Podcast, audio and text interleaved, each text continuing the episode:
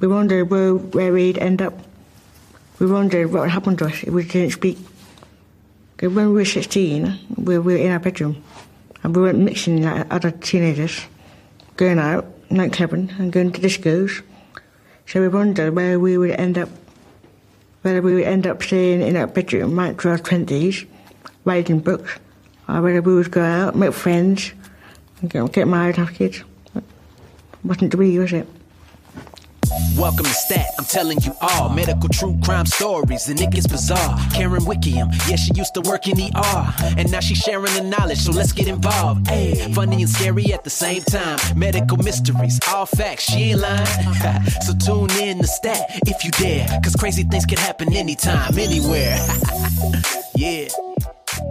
Hello, hello, hello, everybody out there in podcast land. Welcome to STAT, Shocking Traumas and Treatments, and I am your host, Karen Wiki. I'm coming to you from, where are we, Mary? Beautiful Toronto, Ontario, Canada. Yes, indeed. That's where we are right now. Or as Torontonians say, Toronto. Well, some of us say Toronto. Mhm. And some other Canadians say that armpit of Canada. Hey, we're not the armpit. People don't like anybody outside of Toronto. Don't don't they, they don't like us Torontonians. But anyway, I think we're great people. Most of us. hmm Okay, so we just listened to June Gibbons talking about how they were likely not going to have some kind of normal life as long as they were together. That you can see up until this point that they were they did hold each other down. They were keeping each other back from any kind of normalcy, but they just couldn't couldn't break break the ties they weren't allowed to go back to Eastgate and they had no plans for their future education. Eastgate no longer wanted anything to do with them. They put a lot of time and energy, and I don't know if they just weren't prepared for these two, but I also think these twins were smart, angry, frustrated, stuck in their own worlds. And I think you know there was definitely a devious streak between them especially leaning towards more towards jennifer. But yeah i do think that they were they were running running the place to a certain degree. They and the staff were kind of traumatized by them and their behavior. And i think obviously very frustrated because they weren't able to help them in any way so yeah they weren't they weren't wel- welcome back but they also didn't help them to find anything further for their education there were how old were they at this time now? 14 14, okay. Where the hell are the parents? What the hell are the parents doing? I, I think that they're in their own little world too. Like they were hoping that these girls were going to snap out of it. The way I see it, the father, Uh, they're 14. They've been doing this since like birth, basically. They're not snapping out of it. well, the father was a very sort of misogynistic type. Okay, wife does all the work, raises the kids, takes care of the house. All he has to do is go to work and come home, and everything should be as it should. The mom is uh, uh, seemingly to be like a very kind, quiet, more um, not you know not wanting to rock the boat woman, and she had already so much on her hands with her whole home family, and I think she was worried. So she, in a sense, froze and just hoped for the best. But either way, they didn't fulfill their parental responsibility. And you got to look at the times and all this other kind of stuff. Um, I mean, I get it's different now. If your kid is not developing properly, you're like at the doctor right away, right? yeah.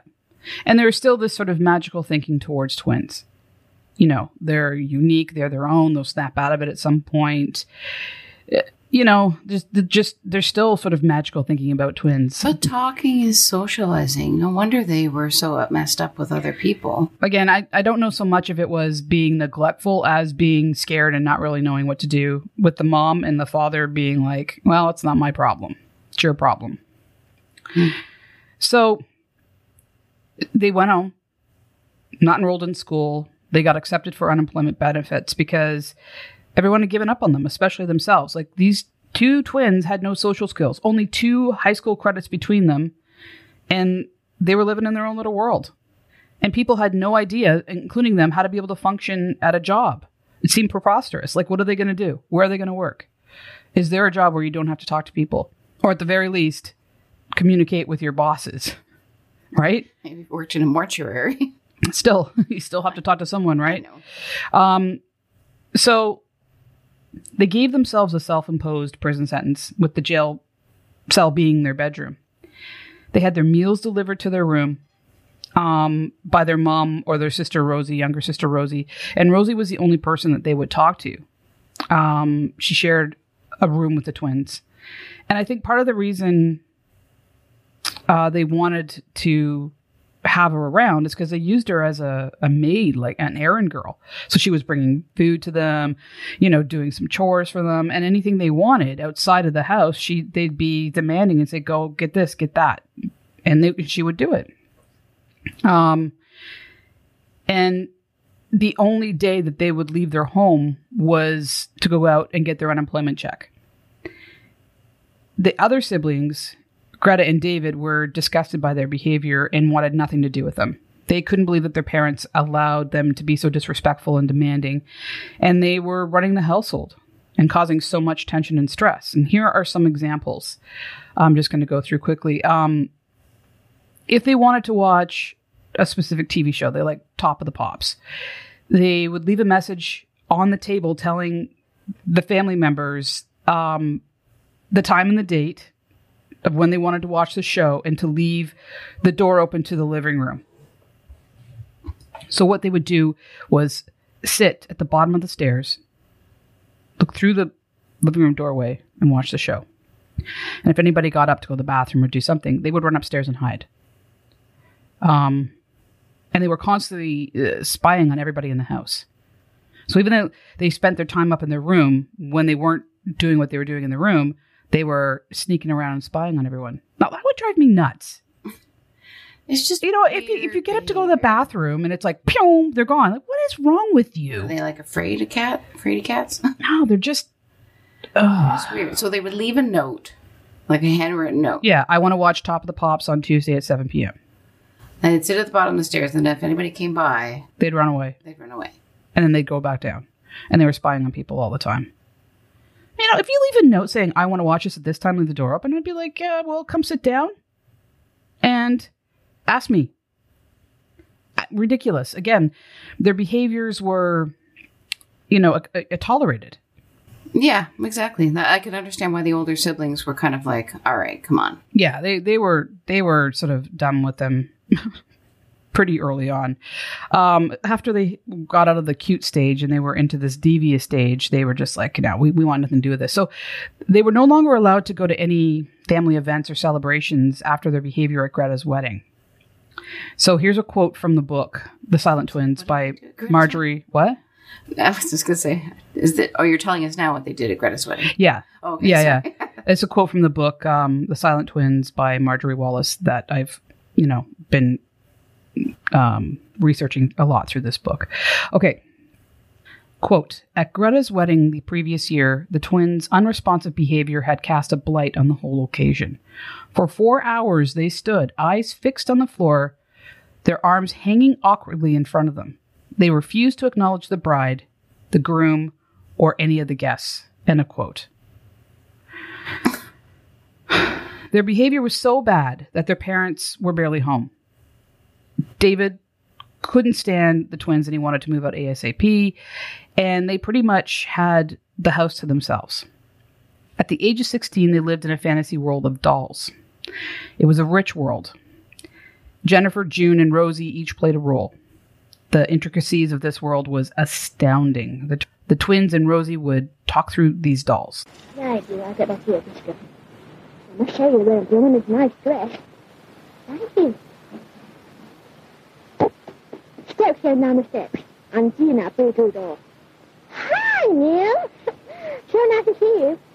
Hi, you. Boy, you look smashing in those clothes. You look lovely in that dress. Don't you? She looks lovely. Let's go. Bye. Gina's mother called after her. What time are you coming back home? About nine ten, okay? Won't be long anyway. Don't come back too late. I won't. Bye. This enjoyable story was a good story, wasn't it, about three girls? Then, uh, Lydia was played by Rosemary. Gina was played by Jennifer. And Nina was played by June. Don't, I don't remember who they were.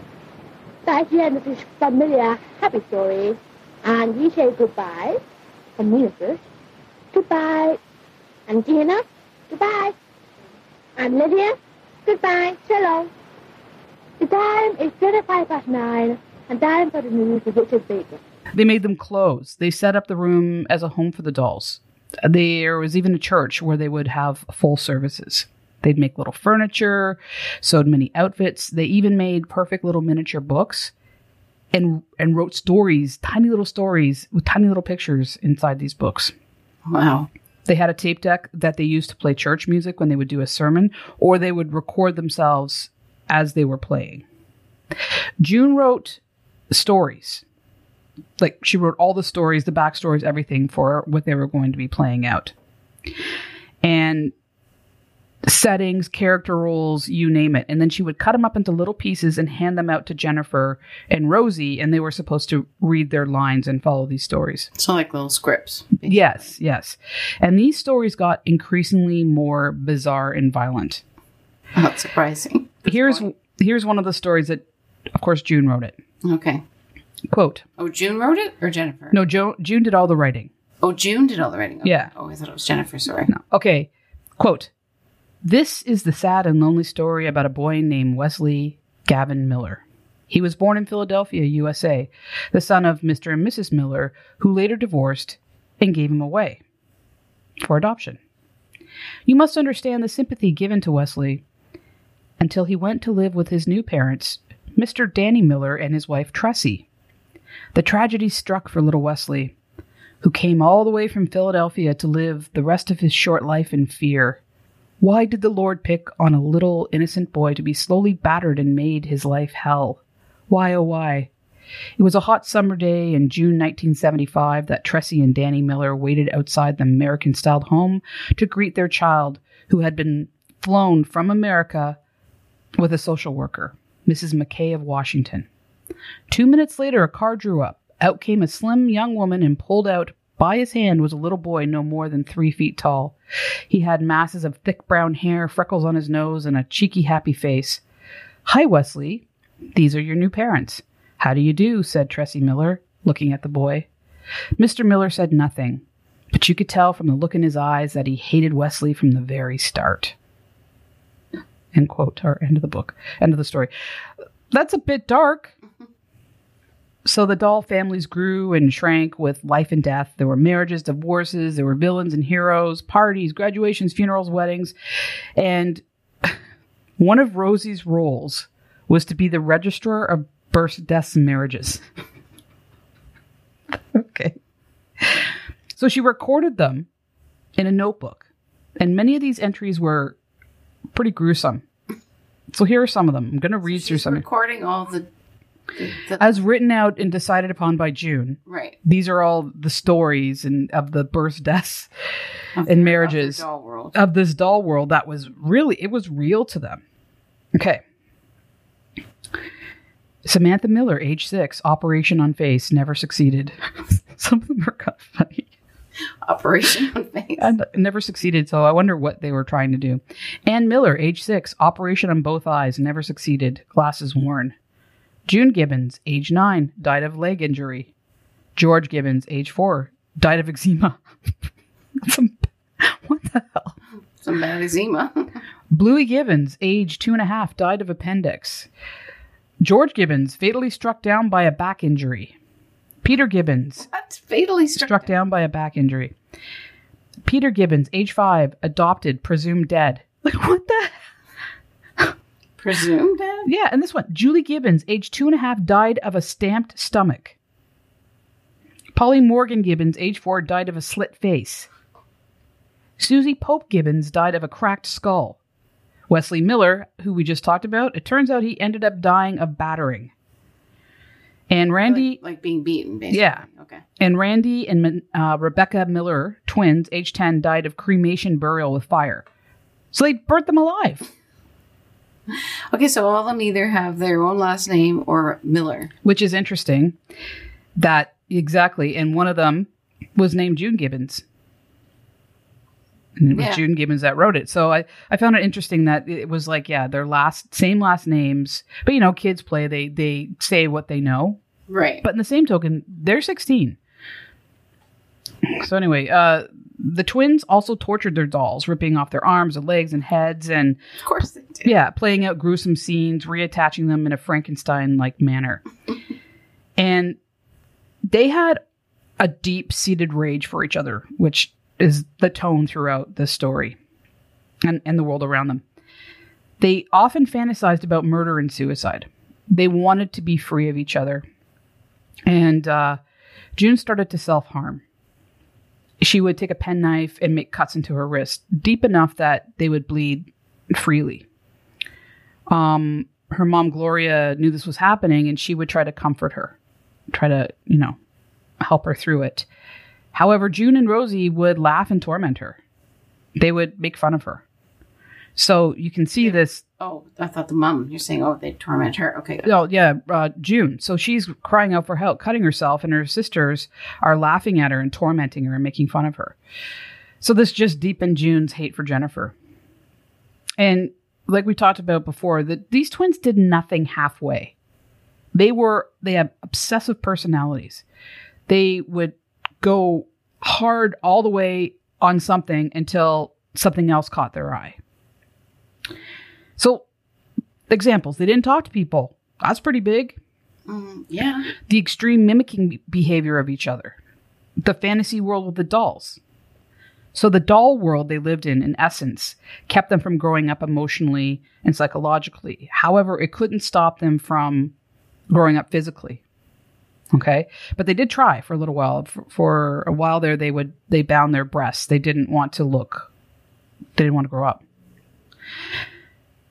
So they saw an ad for a correspondence course for a writing school, and they decided that this would be their career. They were going to become famous authors. And the again, the woman that wrote the book Silent Twins, um, Marjorie Wallace, she had she spent 20 or more years communicating with with these guys. In fact i think to this day she still has she still communicates with june. And she wrote everything that she could get her hands on of theirs. And she said there was over a million words written by them. So i'm going to play uh, a, a clip here of um, june talking about this okay? All night long typing our books out. Um, adamant that we were going to be writers of some sort. We couldn't speak and express ourselves, we would express ourselves in our books. And we had to do something to make the family feel proud of us. Write books. There was something to be proud of, isn't it? We can't speak, can't contribute in a normal way. We do it in a different way. Write books and be bestsellers and let our family feel proud of us. Now the twins have written books and famous and so nice. In January 1980, they each got diaries for Christmas and they began journaling every day. And soon after that, they were writing all day and into the hour- hours of the morning. Most of their stories took place in an American uh, setting. They had a deep fascination with all things American. To them, the USA was a utopia. By mid January 1980, June had written her first novel and it was called Pepsi Cola Addict. And this was actually um, published. And I'll, I'll explain in a minute. So, this is what the story is about. It's about a 14 year old by the name of Preston Wadley King who lives with his mother and sister and he loves Pepsi. And there's some, you know, reference in the book that he would drink 300 Pepsis a day. Um, they are very poor, living in Malibu, and Preston falls in love with a girl named Peggy who doesn't share the, his same feelings. Preston himself is being pursued by a gay guy by the name of Ryan. And Preston gets seduced by his music teacher and they begin to have a sexual relationship. He ends up becoming a drifter, ending up in prison where he is almost raped and killed.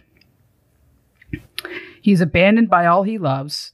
He gets released from prison and goes to his mother's empty apartment where there are barbiturates and he takes a whole bunch of them. And just after that, he gets a call from Pe- Peggy saying she loves him. And while he was on the phone with her, he gets stabbed in the heart and dies. Wow. Yeah. hey, maybe a really good book. I mean, they were amazing writers. They were very talented. But it just kind of shows you, Well, they have like imaginations, of course, ah, yeah. twisted a bit at times. So June and Jennifer had no idea how to get their work published. So what June did is she went uh, with the, while they were trying to figure it out. There was a publishing com- company called New Horizons Publishing, and what they would do is that if they accepted your novel, you would they would publish your book for you, but you would have to pay them to do so. Because not every publishing company is going to say I want this and here's a you know here's some money for it. Anyway so she got a thousand copies uh published. I'm not sure what happened after that. I know that there is one or two floating around right now but it's it's impossible to find because i thought mm, the holy grail the pepsi cola book. And i'm like i must have that. And it's it's, it's just not to be had. Apparently there's someone out there that has a photocopied version of it. But i'm like mm, i want it. Anyway um but Jennifer would never have any of her books or uh, poetry. They wrote a lot of poetry as well, published. And this would be another source of disappointment and jealousy and hatred from Jennifer to June. But this didn't stop Jennifer from trying, though. She wrote with even more fury. Jennifer's stories were more macabre. She wrote about voodoo, black magic, and the paranormal. And the one story that stands out and considered one of her best is called The Pugilist. And this story involves like open heart surgeries being performed in people's kitchens, a heart transplant from a dog to a human, death of children, and other violent deaths. So on and on they went writing day and night. And um, it was, I think, one part obsessive need to become famous and recognized uh, for their novels and poetry, and one part obsessive need to outdo the other the longer they were cooped up in the room together, the more they hated each other. And each wanted to be a separate individual, but they feared that if they set out to be ind- independent, the other would have a better life. They both wanted to be married and have children, especially Jen- uh, June. She really wanted to have a, a child. But if they separated, well, what if you're happier than me? What if you're more loved than me? What if you get the things that we desire and I don't get them? So it, they glued themselves together even more. So instead of trying to pursue being happy, they stayed stuck because they couldn't stand it if the other person achieved that or achieved more of that. So they stayed together and they watched each other's every move. With the rage, you can imagine this rage and resentment growing. Um, and they were depressed. They had this feeling of hopelessness and that they were wasting their lives away and continuous continuous thoughts of suicide and murder. It, it, the, the theme still is here that they're so insightful, but completely delusional at the same time. Yeah, they know. It's so frustrating. Yeah. So at 18, they could no longer pretend their way out of adulthood. They could no longer the physical, emotional, and hormonal changes that had come um, with adulthood. And this led to their next obsession, the opposite sex dating, relationships, and the desire to be uh, married and have children. And of course, they wanted that all at once. Mm-hmm. We're going to meet someone, and this is all just going to happen. So, from zero to married with children. So, they started to put effort into their appearance. They were no longer binding their breasts. And they, so this is how they started out with this. They bought a pair of binoculars and started spying on everybody in the new neighborhood, searching for male prospects. So they, they just can't say, hang out, go for walks, or go to a park or something. They're like, they get binoculars and are watching people. Ah.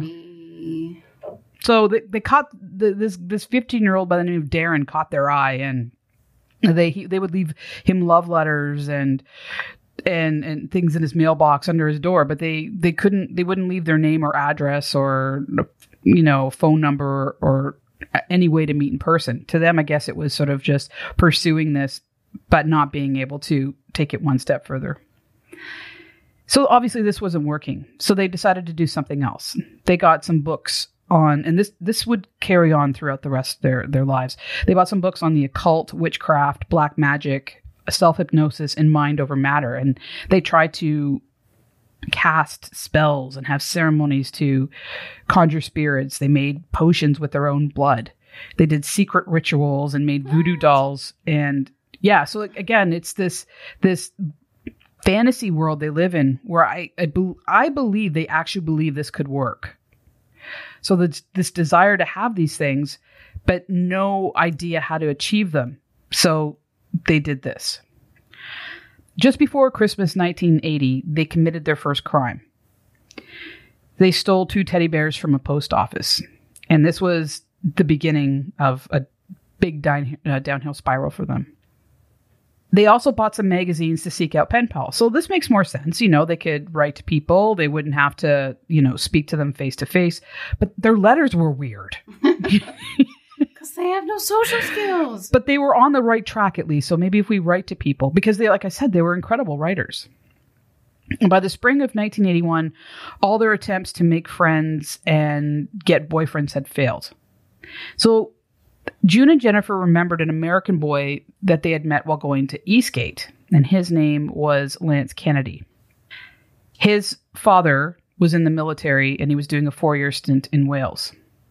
And the Kennedys were comprised of four brothers and a stepmother.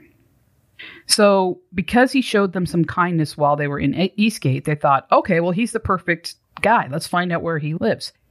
And they did whatever it take to find out. They were making phone calls like out of a phone book, like every call, call, call, call, call. Every number they can come up with. They were calling switchboards. They were calling everything to try to find out who these people were.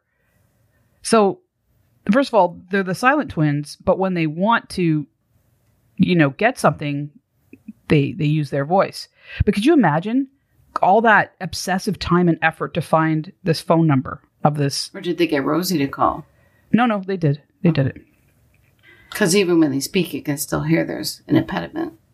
Yes, but still, they they would speak when they they they had to, hmm. or they felt they needed to. So, after much effort and har- harassment, they were able to get his parents' phone number, and they called the house constantly, like hundreds of times a day. And when they would pick up the phone on the other end, they would hear giggling. You know, like how creepy! like you pick up your phone, or it'd be dead silence, or there would be a girl that would come on with an American accent, whose name was Lisa Ford. So that was June or Jennifer pretending to be American, and they came up with the name Lisa Ford. So they finally gathered enough courage to speak to one of the brothers on the phone. Only it was a brother by the name of Wayne. Lance had gone back to the US to join the military. So then they started to try to forge some kind of relationship with Wayne. So Lane, Wayne, this this family, these these these uh, sons were really messed up. Like they're very disturbed. A perfect match. Yeah.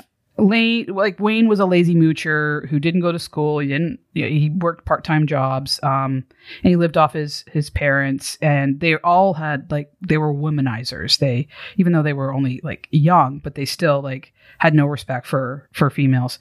Uh, they, he was a liar and a thief. Wayne invited them to a nearby town where they, or, or a town nearby to where they lived. And he told them that they could, that they lived by this dingy biker hotel. So on their 18th birthday, decided to take a cab to the hotel in an attempt to find out where they lived. So when they got there, they start rummaging through the garbage for clues. Like, how did they figure they were going to fig- figure out in a bar garbage there's going to be a letter? Lance Kennedy lives at like again, they're where their where their brains at were at. Um, and maybe again it's just this this magical f- uh, fantasy world where it's like okay well we'll be detectives and we'll find out this way. They were kicked off the property. So then they began to walk around town to see if they could find the house to where they live where they lived. They walked day and night ended up pouring rain. They ended up sleeping beside a phone booth. This is their birthday so ear- early in the morning, they tried calling the house again. This time, Wayne answered and he said, Okay, I'll meet you up, up at a coffee shop. He didn't show up. So after 24 hours of not eating, sleeping in the cold rain, they walked home. But this did not stop them. But they did stick to their own neighborhood for a little while and they would walk around the neighborhoods dressing as boys. and pretending to be boys. They continued to uh, commit petty theft and wanted to hang out with the, you know, the the bad kids in the neighborhood, the hooligans.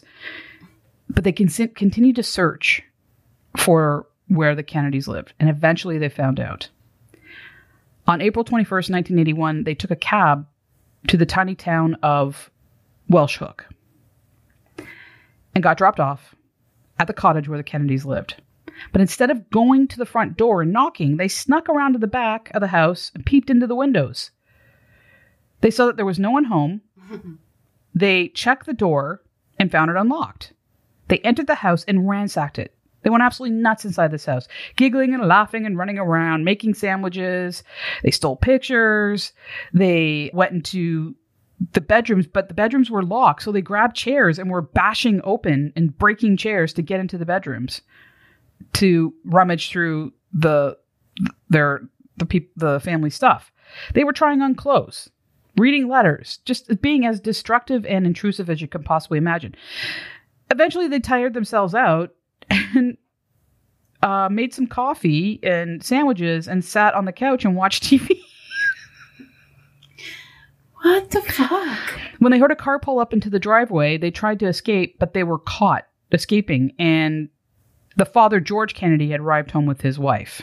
So the kids were in this order Jerry, Lance, Wayne, and Carl. So I talked about the four boys. So Jerry, Lance, Wayne, and Carl. They weren't home with them. Just, you know, he comes home, day of work with his wife, and here are these these crazy girls.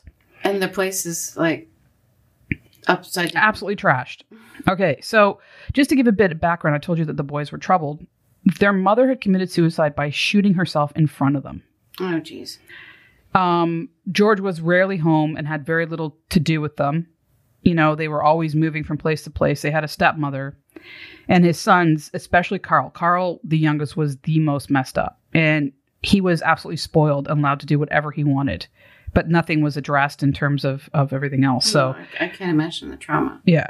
So you'll see like he, he's an absolute sociopath. Um and he would have the most contact with the twins in the long run and yeah, you'll see. Anyway, George questioned the twins, asking them why they had broken into their home and if they were the ones that had been calling day and night. of course, the twins didn't answer the questions. And he thought, okay, well, maybe of calling the police, but the police were always being called on his kids. So I thought, no. Oh. And he, he called them the cab, called them a cab and said, go home. Don't come back. Don't call. That's it. But remember that once the twins got obsessed with something, they wouldn't let it go. They would push further past any obstacle that got in their way. The next day, they broke in the house again and went through all of Wayne's things. They figured out his room and they left without getting caught. Two days later, they returned. Only this time, they broke um, into a church close to their home, bought some fish and chips, sat back, and dined in the church. After that, they headed over to the Kennedy's house. They broke in by smashing a window and they used the phone to start making prank phone calls. and they took a cab day after day after day to Welsh Hook for weeks. Sometimes they went into the house or the church. Sometimes they hung around town and followed Wayne and Jerry around. I've got a, a clip about uh, from June talking about this time. We fell in love with them. All of them. Her family. All the American boys. So we fell in love with them. We became besotted over them. So every day we get up in the morning, we go out and see them. All the way to Welsh Hook. We had £900 on the money every week. I all the money on taxi fares. So come rain, come shine, we'll be out there. Dressed up, makeup, hats, wigs, whatever, clothes. I would say, look at the Welsh Hook and see the boys.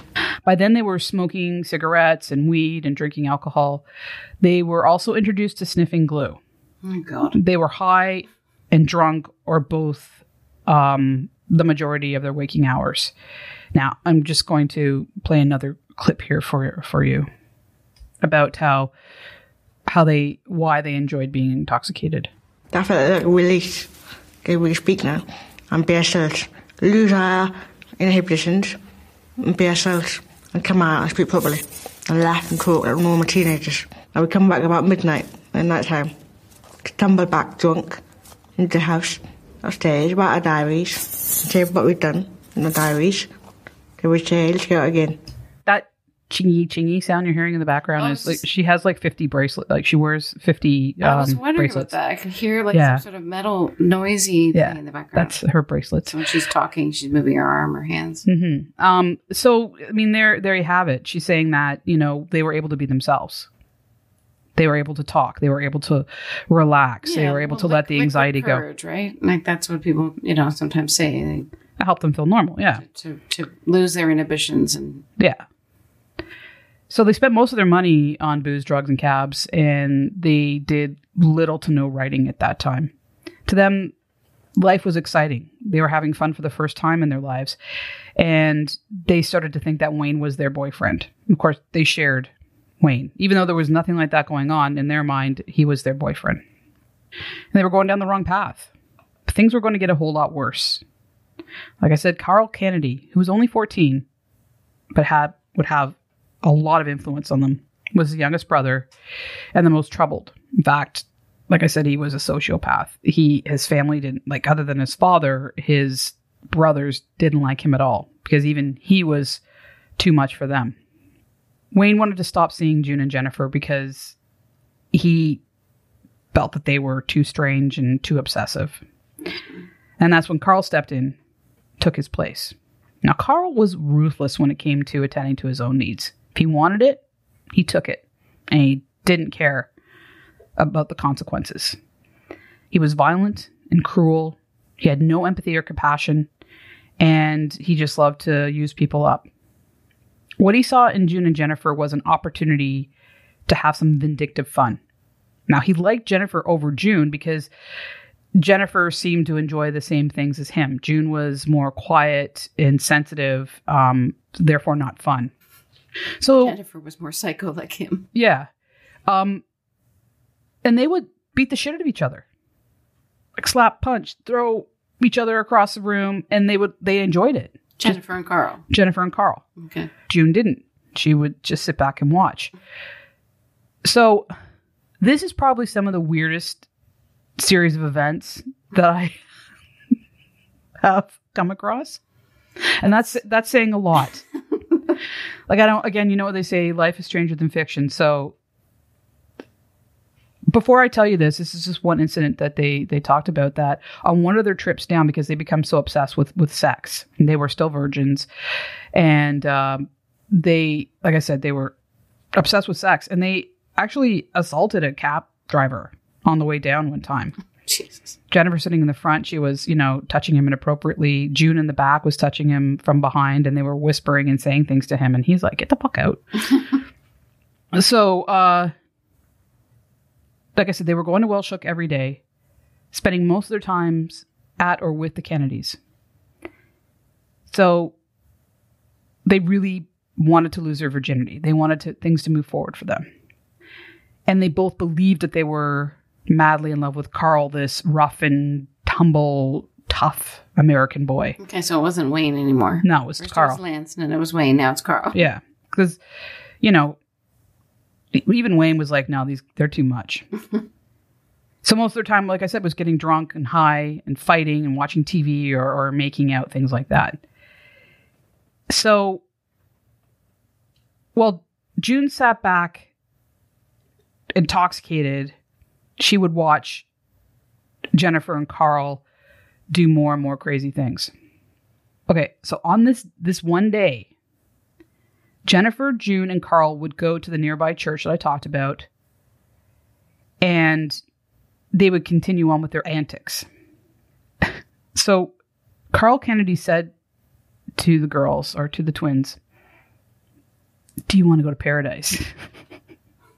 they they said, "Yeah, we want to go to paradise." Paradise by the dashboard. Yeah. Um, they went to the church, lit candles, drank brandy, smoked weed, and sniffed glue.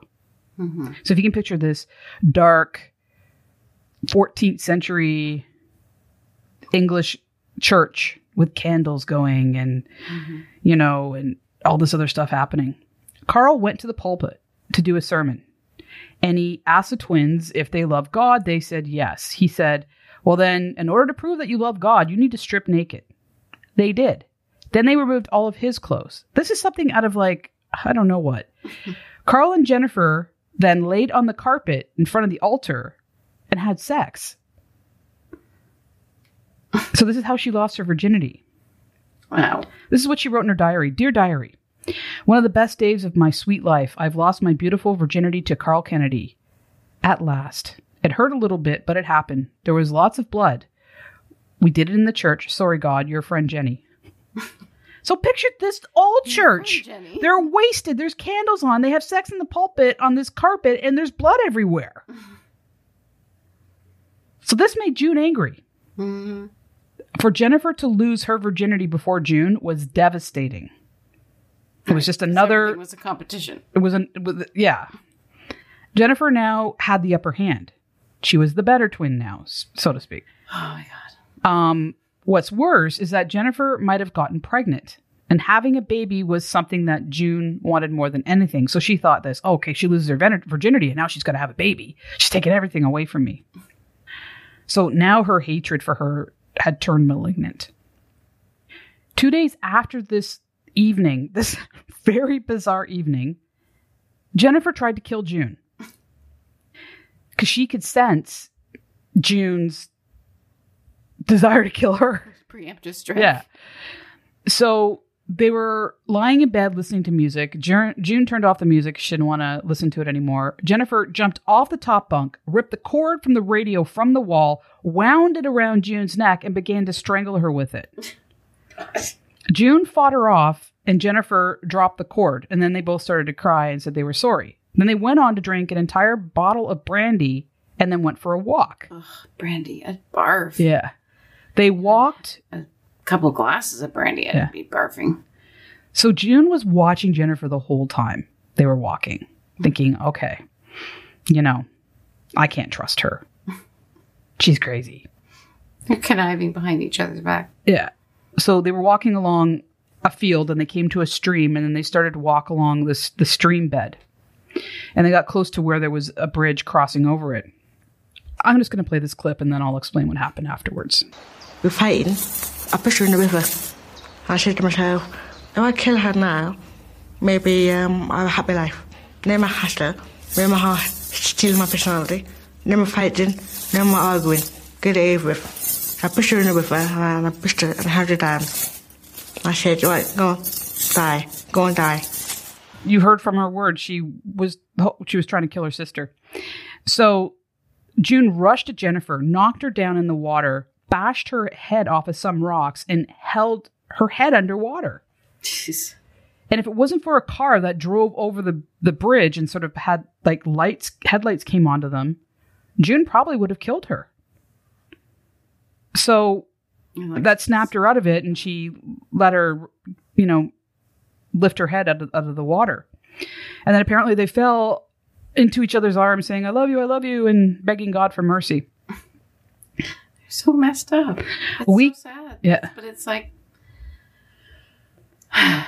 it is it's tragic it really is it's it's it's this is one of the most wild stories i've ever heard again this is not what i thought the the silent twins was, was like going to be about So being a twin, I understand. You know, I'm very close to Anna, and I'd be devastated if anything happened to her. But I want nothing but happiness for her.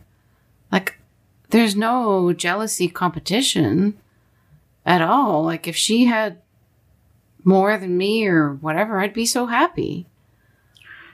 yeah i mean i think that's But you guys are extra lovely, loving types anyway. But I mean, yeah, I think most twins, you know, maybe they're, I, I don't know. I'm not a twin. But uh, we were talking to our sister in law, who's also a twin, and she was saying that her and her sister competed a lot. Um, but but healthy. healthy competition, but not not yeah. When I told her this story, she's like, "What?" okay, so um, Yeah, I'm like, what? yeah.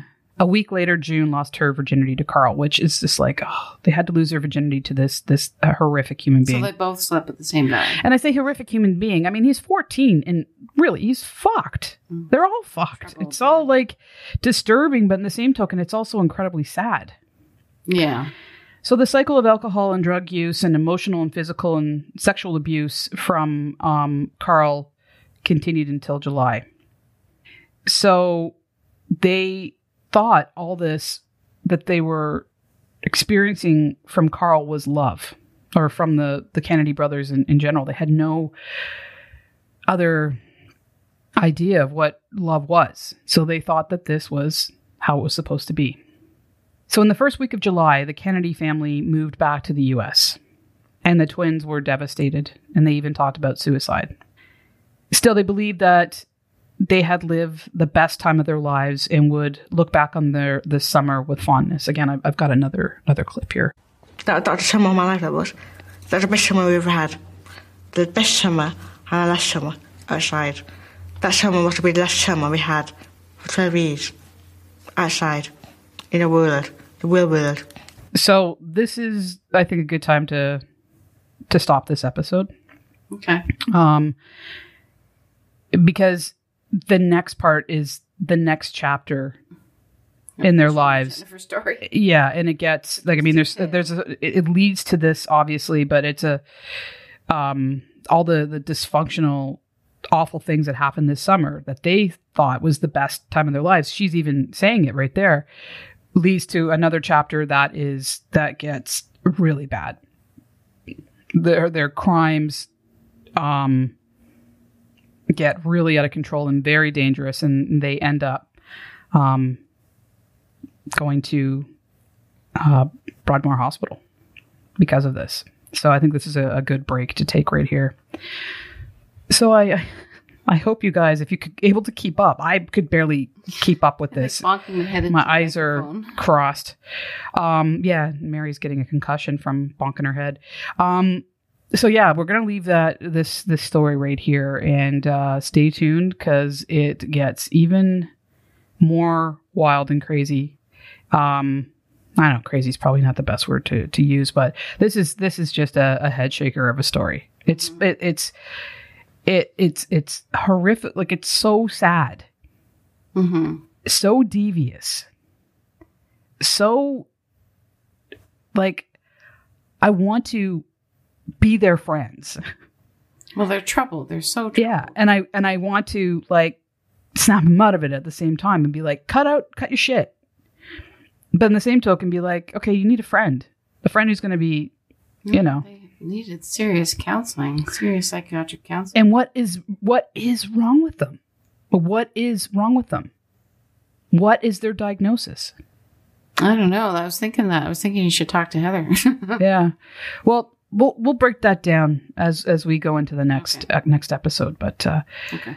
yeah, so thank you everybody for listening to today's show. Thank you, everybody. I uh, hope that you're you're doing well and enjoying the the summer uh, so far. Um, I know on the other side of the world it's winter for you, but I, so I hope you're enjoying um, whatever season you're in.